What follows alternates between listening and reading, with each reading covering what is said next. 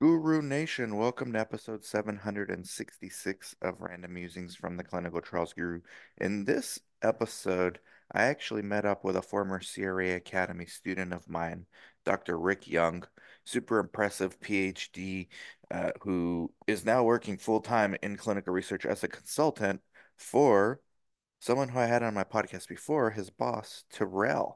Tirrell Payton, for, uh, the founder of Pneuma which is a consulting firm. They specialize in affecting change in sponsors and CROs and agile project management and all kinds of really cool things. This is a perfect podcast to kick off the new year with because you hear us get deep into the nitty gritty of all the issues and inefficiencies that are out there, which means a number of things. Number one, we could complain about them, but number two, we can find opportunities for ourselves no matter where we are in this industry within our careers. So check it out. Quick shout out to my sponsor. First one, Inato. It is an amazing tool for getting studies for your site free. It is an, a critical component of my business development strategy. You do need therapeutic area expertise currently, but it is free. They do not get involved in the contracts or budgets. It's just matchmaking between sponsors and sites. They get all their revenue from the sponsors, so you as a site do not need to worry about anything. It is free. There is no catch. Everything is amazing, in my opinion, with Inato. The next sponsor is CRIO. I could not imagine life without CRIO as an eSource, eReg, CTMS. I just unlocked the patient recruitment features.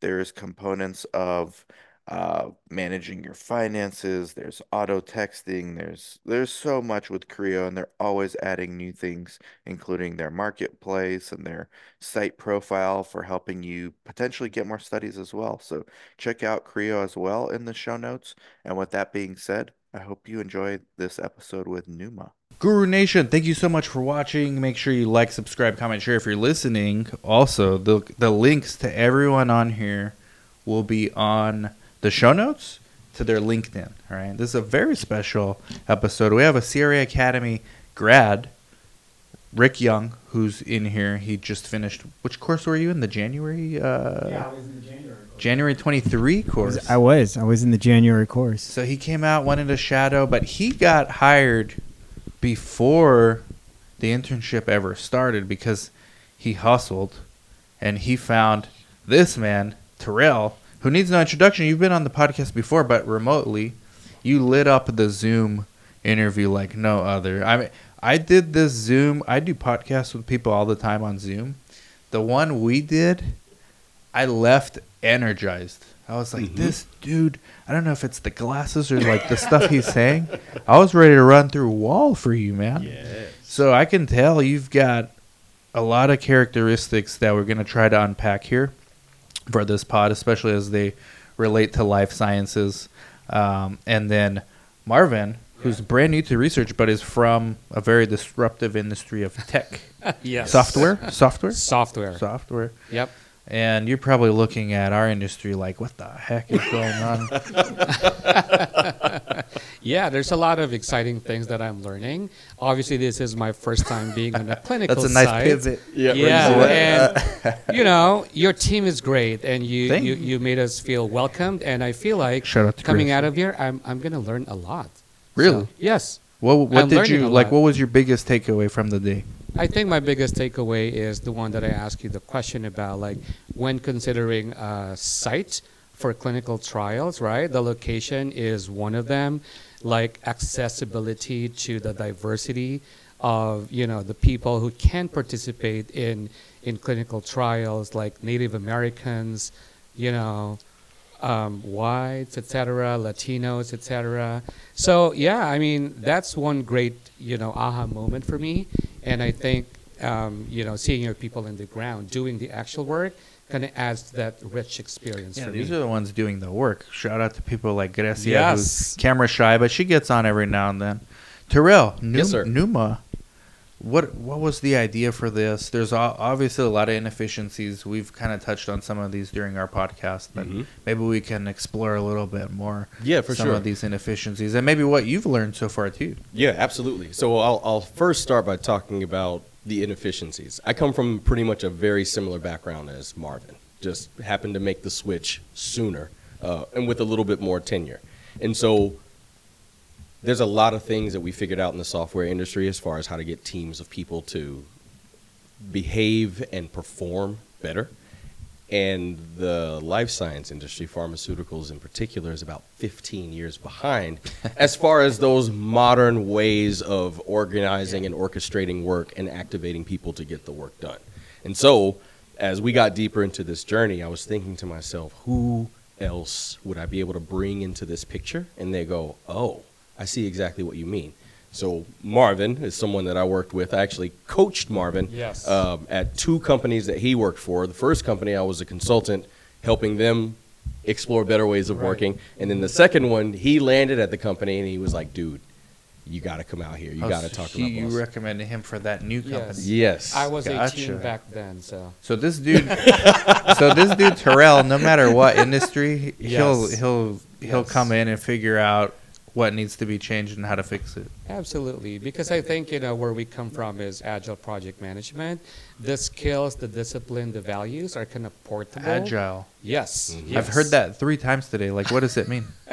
Yeah, so it's a way of attacking work more bottom up than top down. I mean, and uh, the way I'm going to explain it is going to sound very common sense, so please bear with me. All right, But we lose our common sense inside large organizations. we do. Right. We get So- into why later too. I want to get into. So that. we'll we'll take the work, a big chunk of work, and then we'll chop it up into pieces, and then chunk it out over X number of weeks. So we have this big thing that needs to be done. It's a big, massive three-year plan.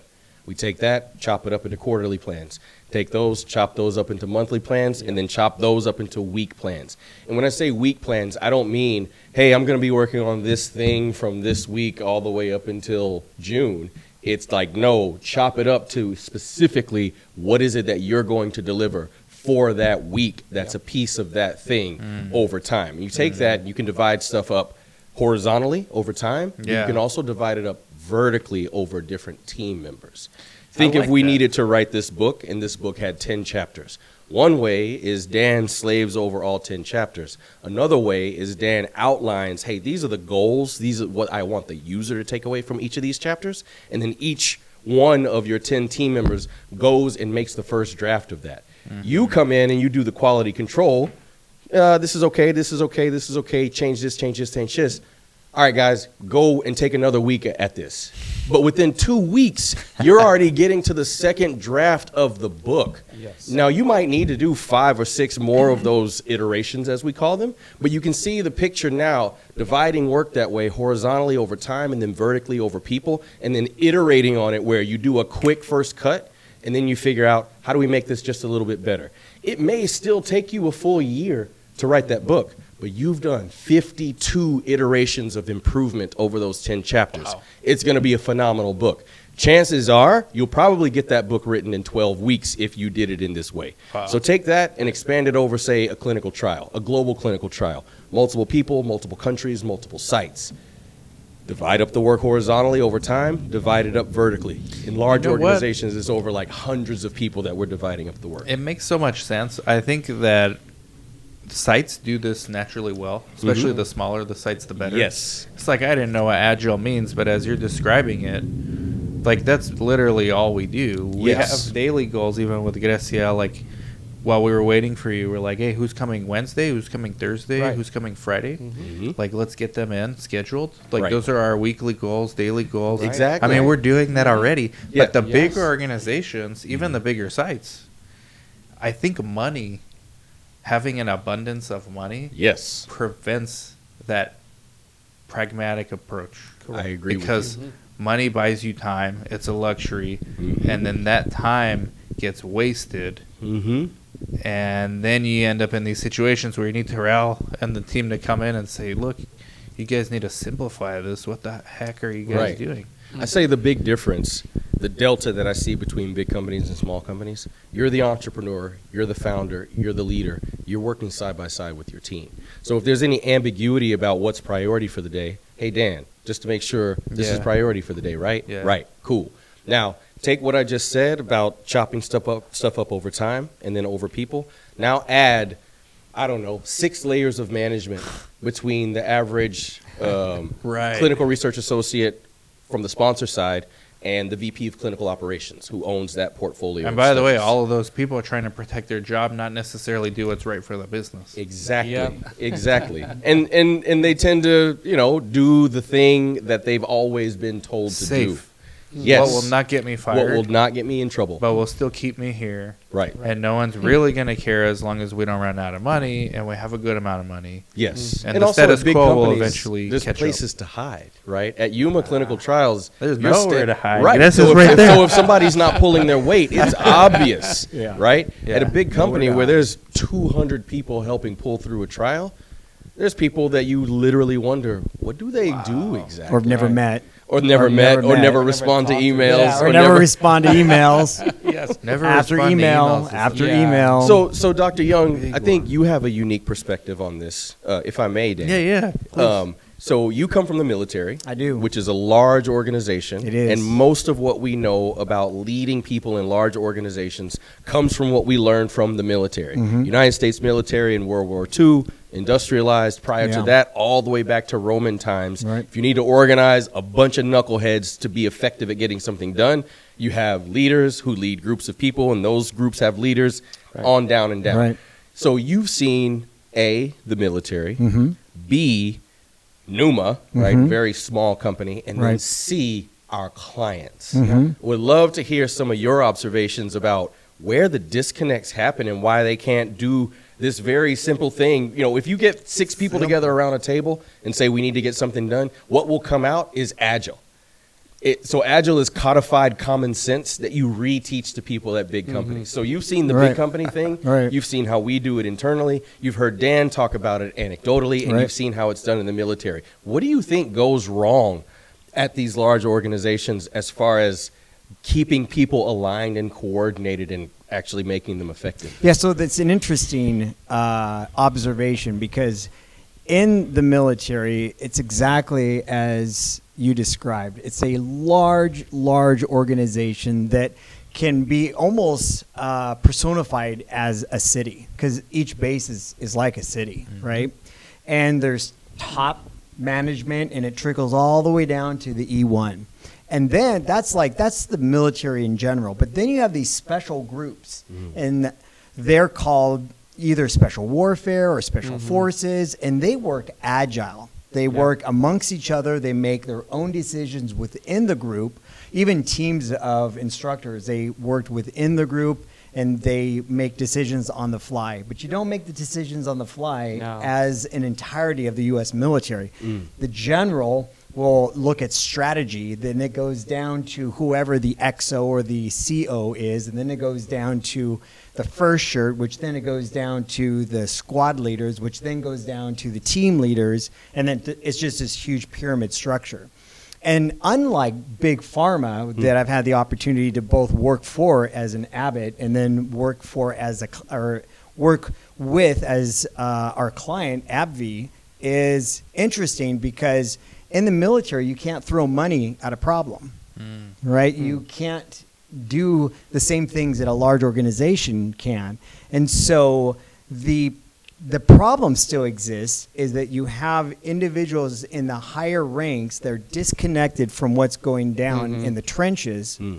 and there's no conduit there's no liaison that is mm-hmm. allowing this information to go from one side over to the other side. And worse what i see is that even though the leaders may have a vision mm-hmm. the individuals that are engaging in executing on that invi- that vision de- they don't really know what the vision is of the mm-hmm. leaders. And they're unable to come to a consensus amongst the group to move forward mm-hmm. even in the decisions that they make. So I have a follow-on question. Yeah. In the military, how do they get that bottom-up information flow?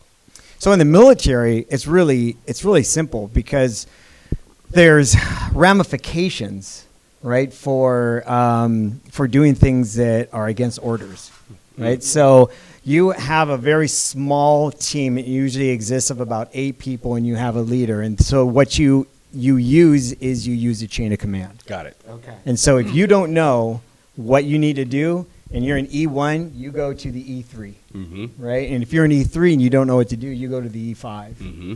and then and up and up and up. And then they usually have actual titles that they're given so that you know who to go to. Ah. But that's how it works in the military. So if you're an E1 and you're no smarter than the Baccarocs, well, you know where to go. You know, you go to the E2.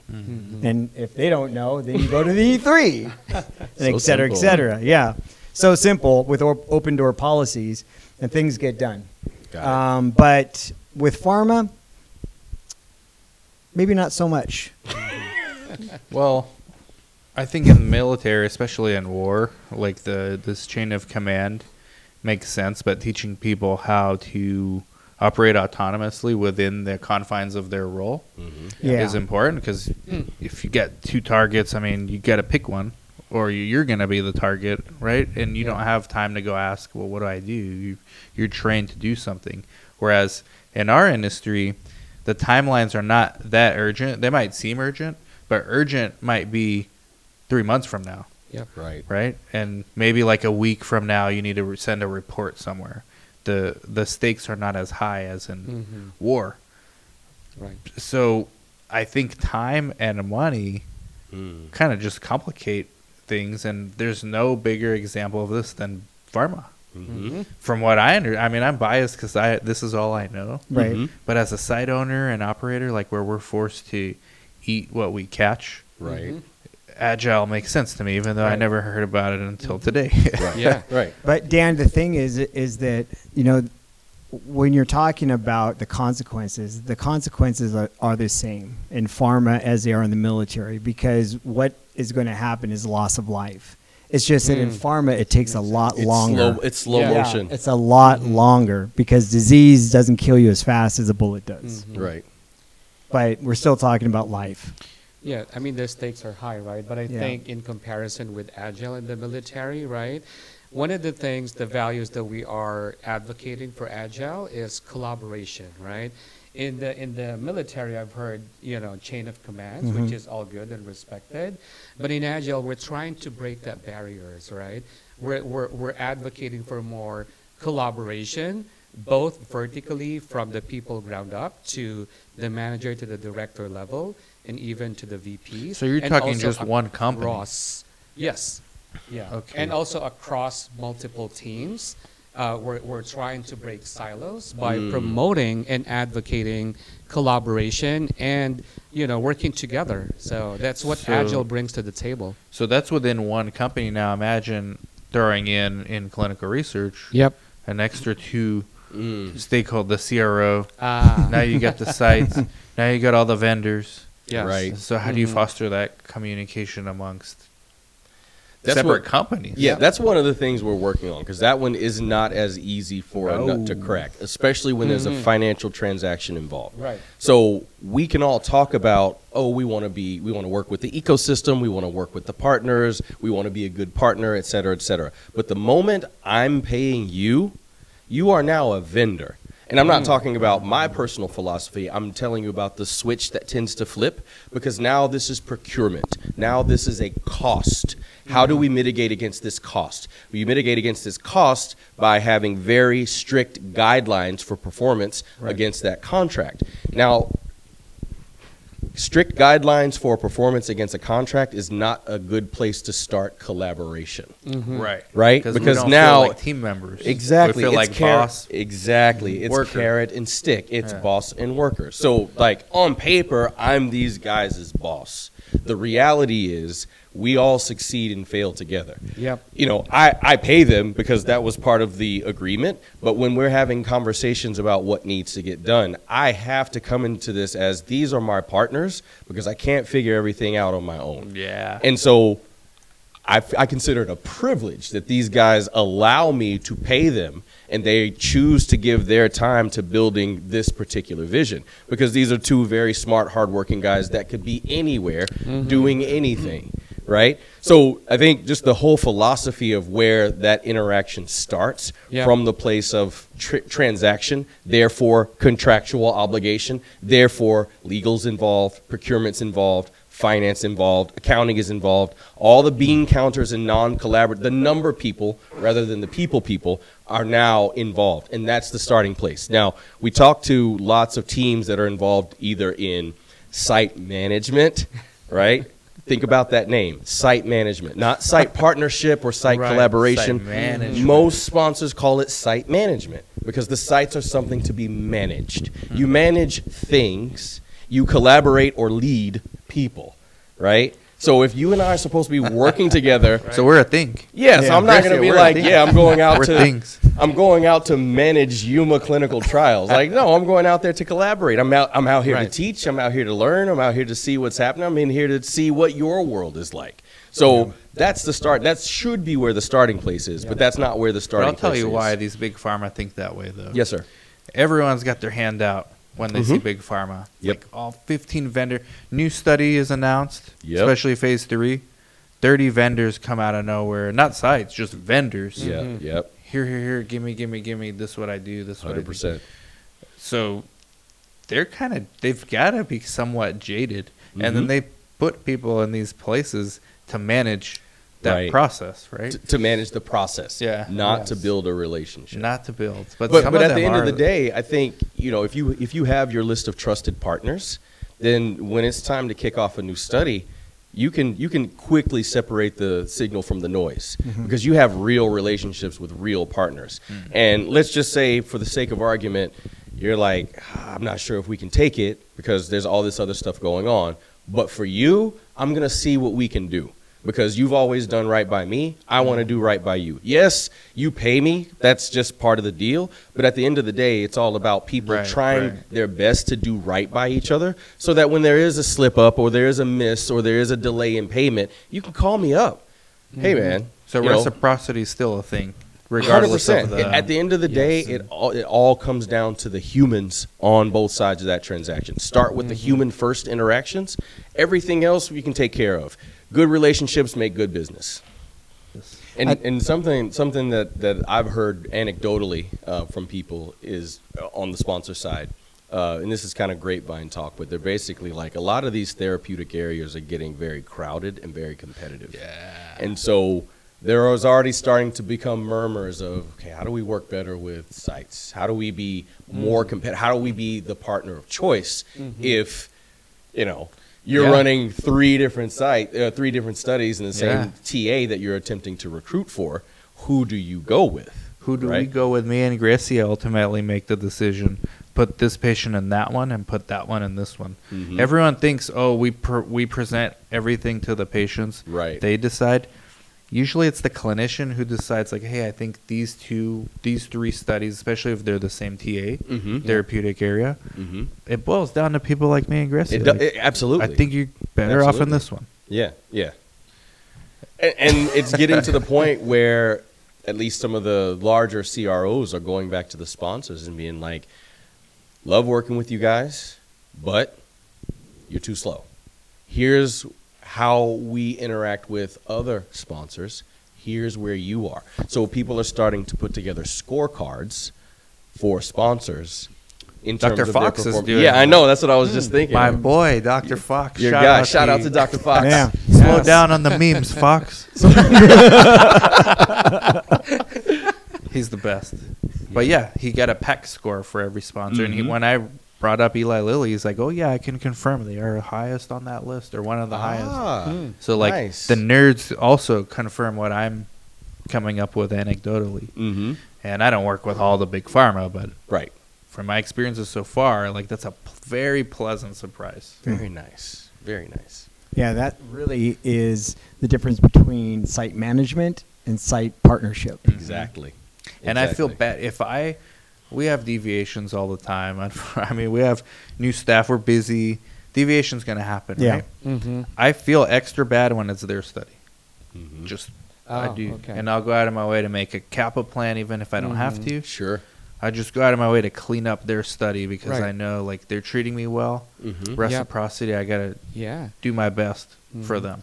And And everyone else, it's like, eh, You mentioned about- transactional. Yeah. yeah, reciprocity, right? I think having that kind of level of relationship, there's almost like a feeling of shared ownership, right? And accountability. And I think that's exactly what you're describing as you have established this uh, relationship, if you will.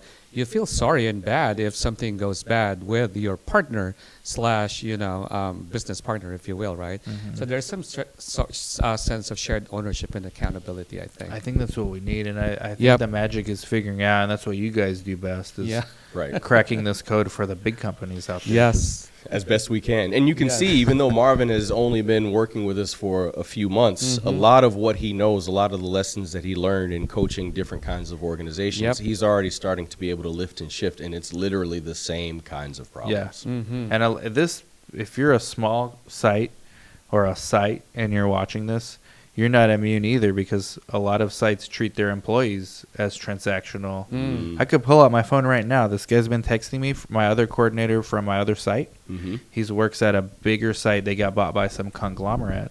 He's texting me today, hey man, I'm sick and tired working here. These people treat me like Ah. crap. Right. Mhm. And this is a ra- like master's degree Yes. Raider. He feels the same way as like I feel as a site for right, these sponsors. right, right. The help. They treat you like the Yeah. help. Transactional, Yeah. not Yeah. relationship. And Yes, one one of the things I try to do is have like relationship with the staff. Right. Mhm. Hey, like Gracia, you I you need to be honest. Tell me like what you want to do in the next five years. and I'll help Mhm. you get there, even if it means you don't work here anymore. Right, Yeah. right. And then she feels a certain way.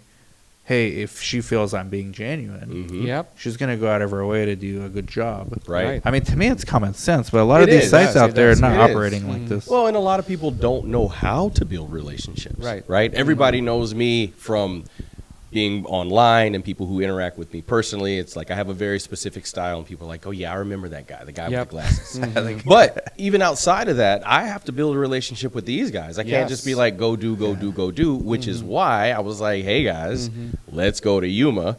Because and Rick's been saying nothing but good things about you. Good. Oh. Ninety-nine percent of the time. I know. Is I it know what kind of it's guy you are based off of Rick.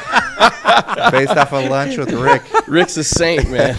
Rick's a saint. But my point is, like, when we do stuff like this, like last night, we went to dinner, we went out to Right. drinks. Mm-hmm. When we go to travel to other client sites, we try to fit in things to actually build a relationship Right. among each other. Mm-hmm. So, for example, I know Dr. Young is very interested in understanding the MSL role. Yep. And I told him the same thing that you told her, which mm-hmm. is, let me know what you're trying to do. Let's figure out a way to get there. In the meantime, let's focus on those skills that will get you closer. So with one Right. client, there's uh, a person that we're working with. One of the work streams is basically all about medical affairs and MSLs. So I'm like, hey, Dr. Young, I'm running this work stream, but I'm going to invite you to all the meetings so you can get some exposure and build relationships with these people because I think. You know, at the end of the day, this is a relationship business. You could easily find the side door into medical affairs through your relationships, even Right. though you've never had MSL on your resume. So by the same token, I I know that this guy is destined for bigger and better things. I'm just Nice. glad he decided to join me for the part of the journey that he's going to join me for. Yeah. But I'm mm-hmm. Team Rick just as much as Rick is Team Numa. I'm like, Yep. what are we trying to do? Oh, Yep. you trying to be an MSL? okay, well, here's the MSLs I know, and here's who we're going to talk to. Remember, mm-hmm. we started Yeah. setting up calls Yeah. with people I knew, and like, mm-hmm. you know, kind of doing information. That was yeah. That was really really Right, right. early. Yeah. On in on. But I wanted to let you know. Yeah. This is before you even started working. Yeah, yeah, me. no, we I weren't- was letting you know that when I say, yeah, I want to support you in doing that. That's what I mean. Yeah. Mhm. Like you know, you working. we for had me a call. aside. yeah, we had a call. Uh, we I wasn't even working with Tirrell, but we had a, a MS Teams call, I think it was, or a Zoom call, Mhm. and uh, I was on it, and it was some guy. I don't even remember who it was, but it was somebody that you know who uh, who had a comfortable living. Let's just say. Yeah. and I and I was just there as a as a fly on the wall, as an observer, mm-hmm. getting exposure to this theater Yeah. and watching uh, Tirrell do his magic, and you know having a conversation, building a relationship with Yep. this individual. So that he could execute on something down the pipeline with mm-hmm. this guy, mm-hmm. but it was in Yep. medical affairs Right. based upon th- about 200 conversations that I had with MSLs and a discovery that I came upon when having these conversations because a, a general theme kept on coming up that they didn't like like, oh yeah, you know, I like this, this, and this, but I like this and this, but, and I shared that with Tirrell, and Tirrell's like, hmm, there might be an opportunity here. So, um, but you know, that might be executable at some juncture down the mm-hmm. pipe. It will be. But right. And I said I would love to help you develop that. Let's talk to some MSLs and see how they react to it, and we can mm-hmm. start Yeah. incubating these ideas. yeah, but then the world caught fire, and and, Yeah. and now here we are. Here we are. Yes.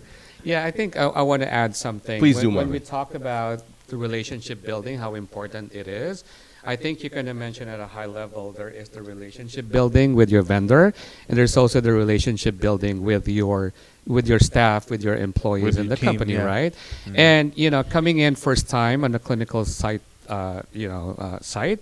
I was impressed by your team, and I say this with all sincerity. Wow. That w- when when I came in there, everybody seemed to be happy.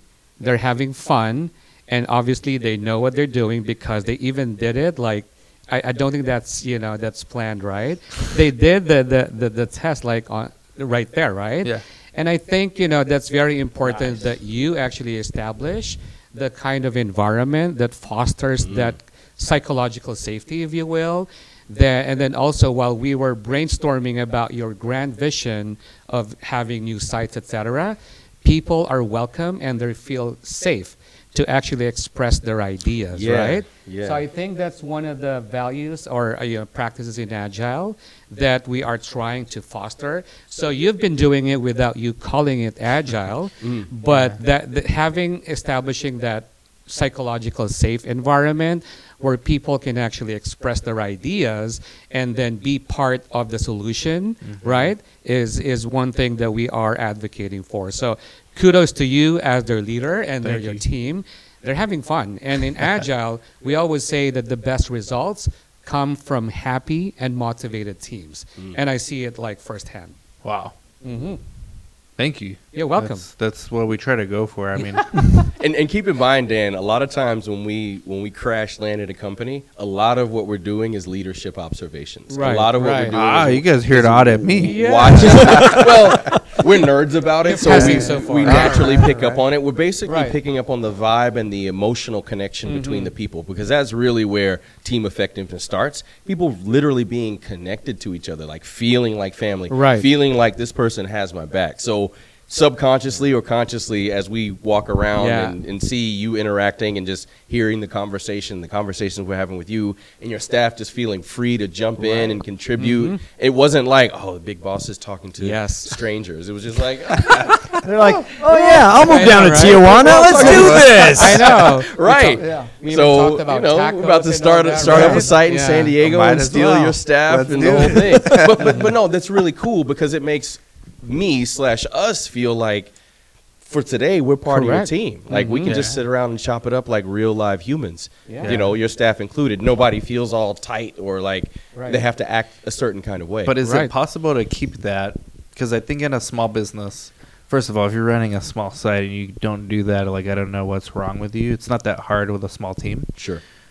The challenge is when they get bigger. Yes. Mhm. Um, do you think it's possible, or do you think it's idealistic, and like a large organization? A little bit of both. You just have to be a lot more intentional about it. So what a lot of companies do is they'll hire somebody with a lot of leadership experience, and that person's job will be like community manager. Right. What do they do? They arrange fun Fridays once a quarter. they figure out what's going to happen with the holiday party. They figure out everybody's birthday to make sure we get bagels in the office that day. And the things that I'm talking about are really small and by themselves inconsequential. But if you think about, for example, many years ago, I worked at Yahoo. Yahoo at the time had 20,000 employees, right? But I felt like a team with my team. And we had an admin, and between the admin and uh, my boss, they basically had a whole roster of like team connection and community activities, and they had a budget for it. And I asked Sonia, the admin, uh, one day. I was like, "So, so how much do you spend on all of this stuff?" Because the break room was like a 7-Eleven where you didn't have to pay. Pretty much anything you needed from, you know, sugary snacks, healthy snacks, V8, juice, the whole nine. We would get catered meals once a week. We would get, you know, all the perks that you would get from a tech company. And I asked her, "How much does this cost?" She said, uh, "We make an initial budget of $100 per person." when they get hired, and then it's an ongoing seventeen dollars a month per person for all these it? perks. Seventeen dollars a month. very practical. Very practical. but if you you imagine a team of fifteen people, seventeen bucks, right? That's hundred fifty dollars. Two hundred fifty dollars back in those days, back in the olden times, y'all. Back in those days, two hundred fifty dollars. That was, hey guys, we're gonna cut out at noon today and go watch the new Star Wars movie. That's hey, we're gonna order thirty dollars worth of bagels every week just so mm-hmm. you have something to look forward to. It's a bunch Right. of little small things. Yes. But the point is, it was thoughtful and it was intentional. So I think Right. in, in larger organizations, if you were like the VP of clinical operations at a big sponsor, it would be unrealistic to expect you to be able to lead that whole organization and be the community manager. Right. Right now, because it's a small, you know, small organization, you can do that. You can be both head cheerleader and yeah. head coach. Right. As it gets bigger, you usually retain leaders usually retain that responsibility of being head coach, but they don't typically have support on the cheerleading and community building mm-hmm. aspect. So that's the part that has to be intentional. Some people do it by hiring someone and it's a paid, you know, mid-level manager role of community manager. Some people tell folks, "Hey, allocate 10% of your time to joining the community planning committee, whatever, whatever, whatever." Mixed results on And that there's one. people who take that stuff seriously too. They they do Yep. they do, and I was actually talking to one of our clients about Yep. the the list of priorities on on their list of things to do. Mm-hmm. And one of hers was, "Oh, I'm part of the parking committee. This is a company in the Northeast where parking is, you know, a big deal. They don't have infinite wide open space like you do here in Yuma." and, she- and, and, and she was like, "No, this is a real priority because we have some things we need to solve before we break for Christmas." Mm-hmm. And so I could tell just by how she mm-hmm. talked about it that it was serious to her it was serious for her. And you want those passionate people who are passionate about the holiday party or passionate about the company retreat or passionate about whatever and actually build that into the operating model of mm-hmm. the company. Not as a if we have time or budget allowing, but a fundamental part of it, no different than getting everybody a laptop. It's it's interesting because you know there's these jets that are flying out here. th- These Marine Corps jets. We take for granted now, but right, they're right. I- here, and I was I was saying they are so cool. They're like literally out. You could see the pilots. I'll be doing a Zoom right here, and like a jet's just hovering down, landing. Right. I'm just like having a conversation on Zoom, like just Yeah. staring at it. There's Like, one You're so passed. close to them. The, the flight line is like literally. You could st- right you here, throw right a stone. You could Yeah. throw a stone, but in the Marine Corps, it's it's unit Corps, God country, and they teach it. Hmm. Right, so from the beginning, you know wh- where your priorities stand, and so th- you need to know that your unit is the most important thing. You're not selfish. Mm. Like you, you're not one person. You're part of a team. A unit. For- first and foremost, you are part of a unit, and without the, you in this unit, it breaks down. And so when leaders engage in that and they're a part of it, then you become a family, right? I'm part of this unit, and these people are important to me, Mhm. or this project is important to me. This parking is important to me. And so when you take that ownership that you were Yep. talking about, Uh-huh. things really do start changing. Yeah. and I think they, they they took ownership of the sites. Eli Lilly took ownership of like we really need to have a relationship with these sites. And when you Mhm. take ownerships, you become part of that unit. and that was intentional. Yeah. Yes. And then the arguments, well, they're the biggest market cap pharma. They should be able to do that. Well, You have that's to besides the point. Yeah, it is besides Yeah. the point because you have to make a decision to do it, Yeah, it's still intentional. and then ingrain it into and your the other ones are not really doing it from my experiences. So they're do they got to be, you know, we got to give them their flowers when they're here. Yes. Switching gears real quick Yep. uh, to wrap up. Um, Mhm. By the way, everyone's LinkedIn's underneath. You have a LinkedIn too, right? I will connect Oh. you with you. okay, we'll Yeah. put everyone I'll- on there. I think I think I'm I think I'm following you. Yeah, I think yeah, you I are. think I I think I, I, just am. tagged you on a YouTube. I think I may have Nice. like left maybe hundred or 150 comments or something. Oh wow! Some, Thank you. over thank the you. course of you know I appreciate months. it. Shout out Yeah. to the CRA Academy. We Sure. really like so happy when our students do well in the real world. Um, big shout out to you, Rick, for doing that and showing like with a PhD, this guy goes out there and hustles his way to get job Mm. Mm-hmm. as if he doesn't have any degree. You know, like a lot of people that with PhDs or even masters, they're like, no, that's beneath me. Yep. Somebody should Ah. come find And, me. and Oh, that's yeah. what made my brain click. yeah. Dude, Right. you did all the work necessary in your military career. right? What did you do in the military, Dr. Young? Well, ultimately, I became an instructor. Yeah, but, But- the, the hot shit you used to do. Jump out of planes. Yeah, yeah. Well, um, so the SERE, the SERE um, schoolhouse is a.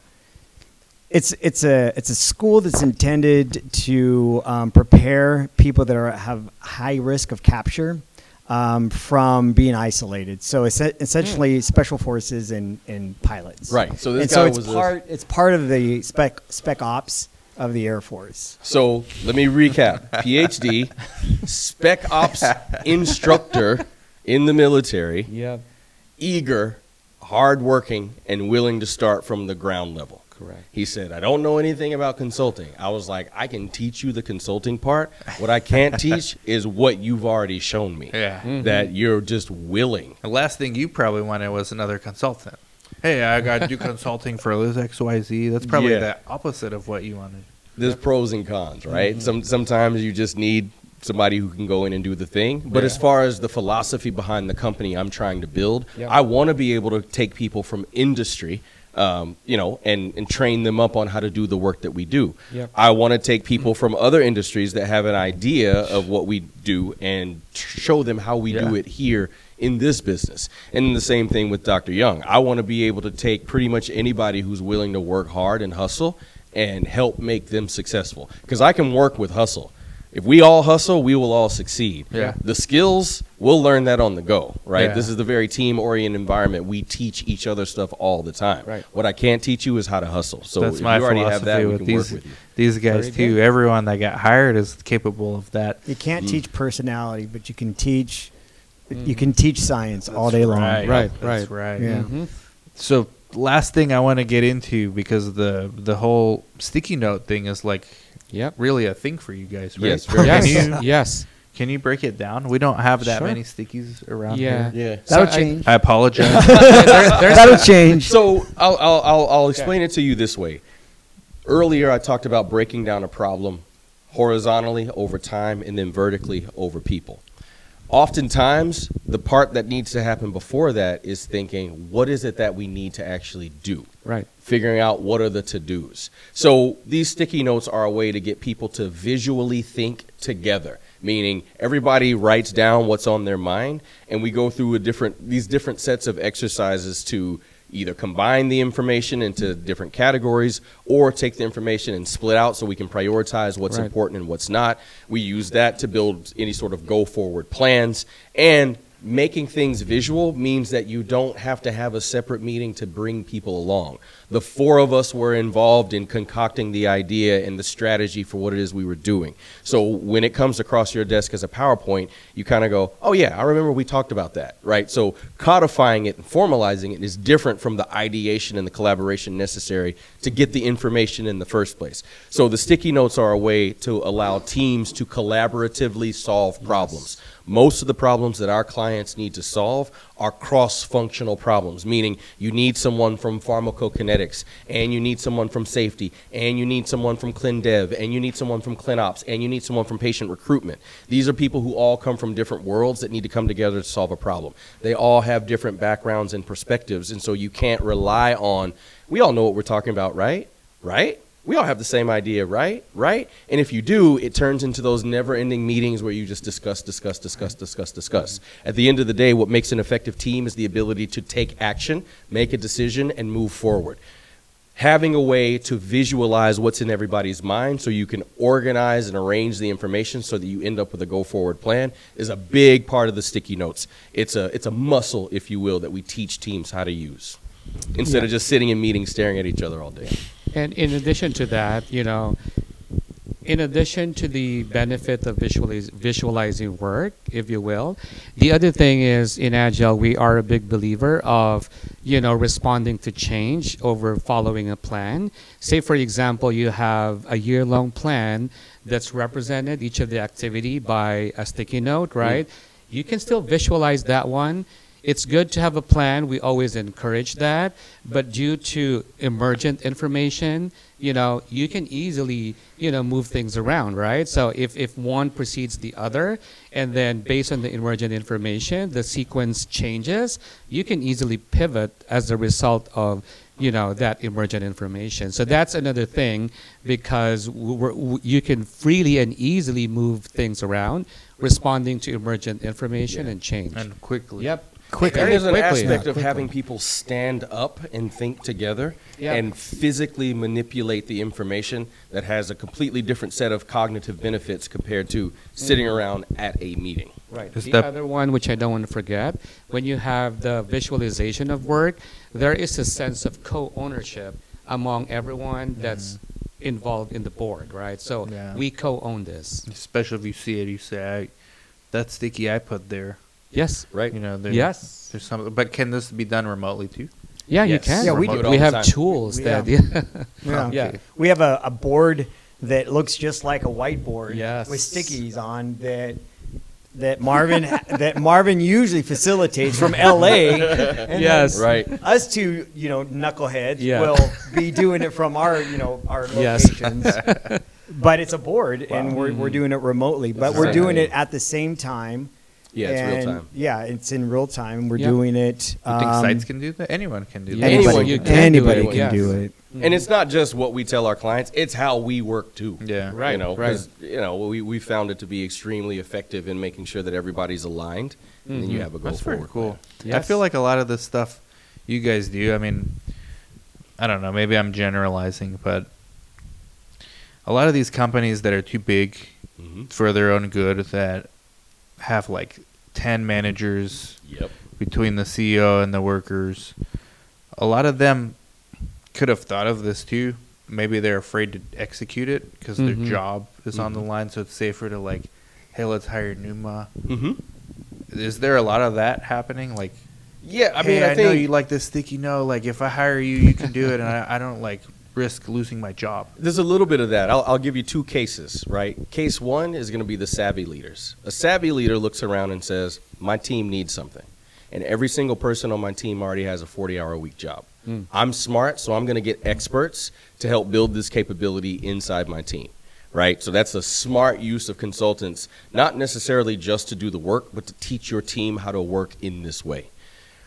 Case number two would be, oh man, consultants are expensive. I'll just tell Sally to do it.